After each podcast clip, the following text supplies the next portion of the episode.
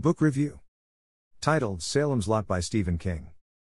Genre Paranormal, Horror. Rating 4.75 stars. Salem's Lot had an interesting opening with an unnamed man and boy traveling to Mexico.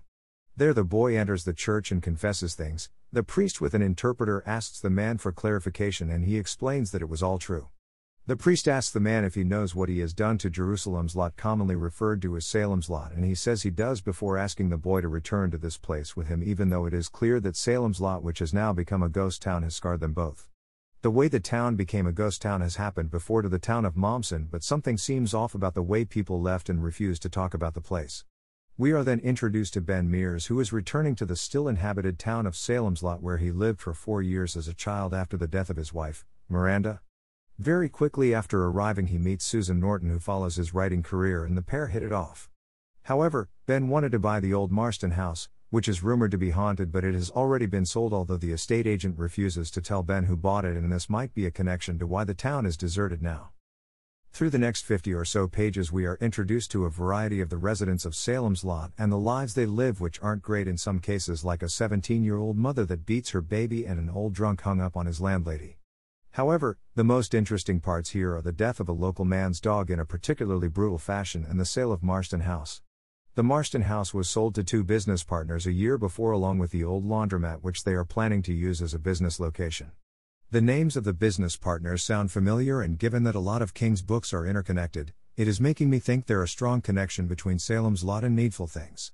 While there are strange things going on in Salem's Lot, there is nothing sinister until a little boy goes missing while walking with his brother one night. For days they search for the boy, unable to find him, and when the brother dies in hospital after being admitted for shock, and they can find nothing wrong with him, it is beginning to seem like something or someone is hunting in Salem's lot, and the newcomers to town, being Ben and the owners of the Marsten house, immediately come under suspicion.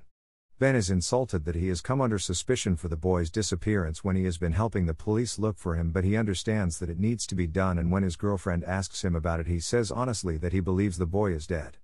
She does end up confessing her love for Ben, which makes sense given how their relationship has been progressing, but it didn't fit the tone of the novel right now, which is getting darker by the minute, but nothing substantial has happened yet. After Danny's death and funeral, we see things beginning to happen as Mike the grave digger feels someone or something watching him in the graveyard and he believes it is Danny. Obviously, this seems impossible, but the next time we see Mike, it is clear something is wrong with Salem's lot. Mike ends up breaking open Danny's coffin and seeing his vision of what was inside was real as if it was projected into his mind, like something was controlling him. However, we switch briefly to see the friendship established between Ben and Matt as both have a love of books as one is a writer and the other is an English teacher.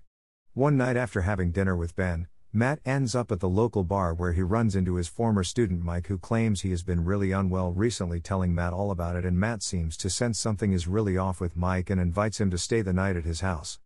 Due to his insomnia, Matt doesn't sleep and hears Mike talking to someone and letting them in through the window, followed by a child's laugh. Matt noticed puncture wounds on Mike's neck and instantly thought of vampires as it is common in literature, and he puts the pieces together, but an unknown terror grips him and prevents him from entering the guest room where Mike is staying. Around 4 in the morning, he calls the bordering house where Ben is staying, telling him to come to his house and to bring a crucifix, which he does. Upon getting Matt explains everything despite how bizarre it seems and Ben heads up to the room where he finds Mike seemingly asleep but upon closer inspection they realize he isn't breathing and that he is dead despite how lifelike he looks right now. However, the puncture marks that Matt saw have disappeared which is also common in literature but Ben believes the story as Matt has no reason to lie and nothing to gain from Mike's death. They decide that it definitely has something to do with the new occupants of the Marsten house and decide to put them a welcome visit with Ben's girlfriend that night to see if there's anything strange going on up there. But this is the first time vampires have been mentioned in the novel. While this isn't confirmed yet, there is definitely someone with the abilities to control the minds of others roaming around in Salem's lot, and it is definitely going to get really interesting going forward. Matt and Ben plan together to go up to the Marsten house and plan to take Susan with them to find out if there is something going on up there. However, Ben ends up in the hospital after fighting with Susan's ex boyfriend and he tells her to go to Matt and that he will explain everything to her, which she does. During her time at Matt's home, where he explains everything, they hear someone in the house and Matt goes to investigate. He ends up confronting Mike, who has risen from the dead like he and Ben suspected, but they survive the encounter. Matt shortly after has a heart attack, which lands him in the hospital with Ben, but they are both still alive. Susan is struggling to come to terms with everything because she is afraid, but Matt and Ben support her through it. We also more about the sordid history of Salem's Lot as more deaths happen within the town. The victim this time is a baby named Randy, and the darkness over the time seems to be growing by the day. As more people die and more bodies go missing, the evidence of vampires seems to be growing, and the trio even managed to convince Dr. Cody to exhume the body of Danny. Everybody apart from Danny's is missing, so the doctor agrees, but more people are beginning to believe that something is wrong with their town. The pace of the novel is definitely picking up now, and I can't wait to see how the town became deserted. And I need to know who the man and boy were from the beginning of the novel, as I am beginning to suspect that the older man might be Ben. That being said, King definitely knows how to build tension and atmosphere in his novels, and I am looking forward to the second half of Salem's Lot. Ben and Jimmy head over to sit with Marjorie's body to see if she awakens, and when she does, she attacks Jimmy. A fight ensues between them, but the others have come prepared and get the upper hand on Marjorie before she disappears. They make sure Jimmy is okay and decide they have to inform the police that the bodies are disappearing even if they can't tell them the whole truth. However, the police know something is going on in the town but can't dig any further into Ben and Jimmy because he doesn't think they are lying because they have committed a crime but because they are scared. While this is happening, Susan is at the Marsten house where she meets Mark, Danny's friend and a young boy of only 12, but he has also figured out that vampires are roaming the town and it is connected to the house. The pair enter but are quickly attacked and restrained by Straker. He takes Susan to the cellar for Barlow, his master, and leaves Mark tied up for later. However, Mark is a smart and resourceful young man and quickly free himself and subdues Straker before fleeing the house. Later that night, Susan comes to him as a vampire, and he knows there is nothing he can do for her now except possibly seek out Ben Mears, and I have a feeling he might be the young boy from the beginning of the novel. Mark does seek out Ben, who, thanks to Matt, has also recruited Father Callahan, but when he learns of Susan's demise, he wants to attack immediately. The others convince him to think smartly and they form a plan where they gather everything they could possibly need to face a vampire and what sort of dangers they will be facing before making a move on Marsten House. However, during this time they realize not only is Straker still alive but he knows what they are planning to do so they have to move carefully now to avoid falling into any traps he may have set since a lot of the town population has now been turned into vampires. We are getting close to the climax of the novel now, and I can't wait to see the showdown at Marsten House and what causes the town to end up deserted in the first place, and where this could potentially leave both Mark and Ben if they are the two people mentioned at the beginning of the novel. Now that the existence of the vampires has been confirmed and the main set of chars have been building their small resistance, we can feel that the climax of the novel is near. As more and more of the town is turned into vampires, the small team of Mark, Ben, Matt, Jimmy and Father Callahan aren't sure they can take them all on alone, but they do agree that the mastermind Barlow needs to be dealt with, but he is cunning. He outsmarts them first by killing Straker and targeting Mark's parents.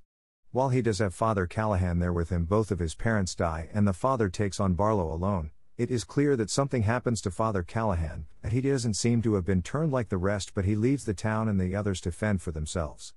Jimmy is the next to go as he falls into a trap laid by Barlow, and once again, Mark manages to escape and he is quickly followed by Matt, who has another heart attack in the hospital and dies, meaning on Ben and Mark are left.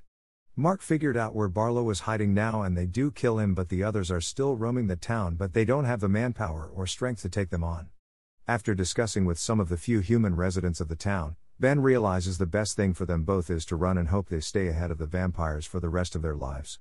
They do just this, but Ben does return briefly to bury Jimmy before leaving Salem's lot once and for all.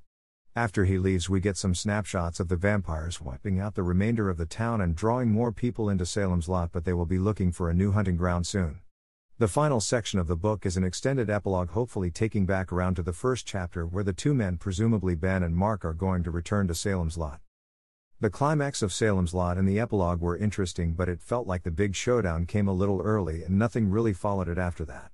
The epilogue isn't even an epilogue but more of a prologue as it details the history of the darkness that has plagued Salem's Lot for centuries and where it came from originally, which was interesting and it seemed to almost draw parallels to Lovecraft's Necronomicon. However, for a novel about vampires which have always had a sensual element to them, King's novel lacked that. While the sensualism of the vampires is hinted at, it is overshadowed for their horrific nature. While I understand why King made this choice, it felt a little cheap, as in many works depicting vampires, Dracula, etc., it is the sensual nature of the vampire that draws its victims in and how they twist the victim's mind before eventually feeding from them. Overall, Salem's Lot was an amazing, fast paced, gory novel about vampires and their dark nature, but it just lacked that little something that would have made this an outstanding five star read for me personally. Buy it here. Paperback slash hardcover, Amazon.co.uk, Amazon.com. Kindle edition, Amazon.co.uk, Amazon.com.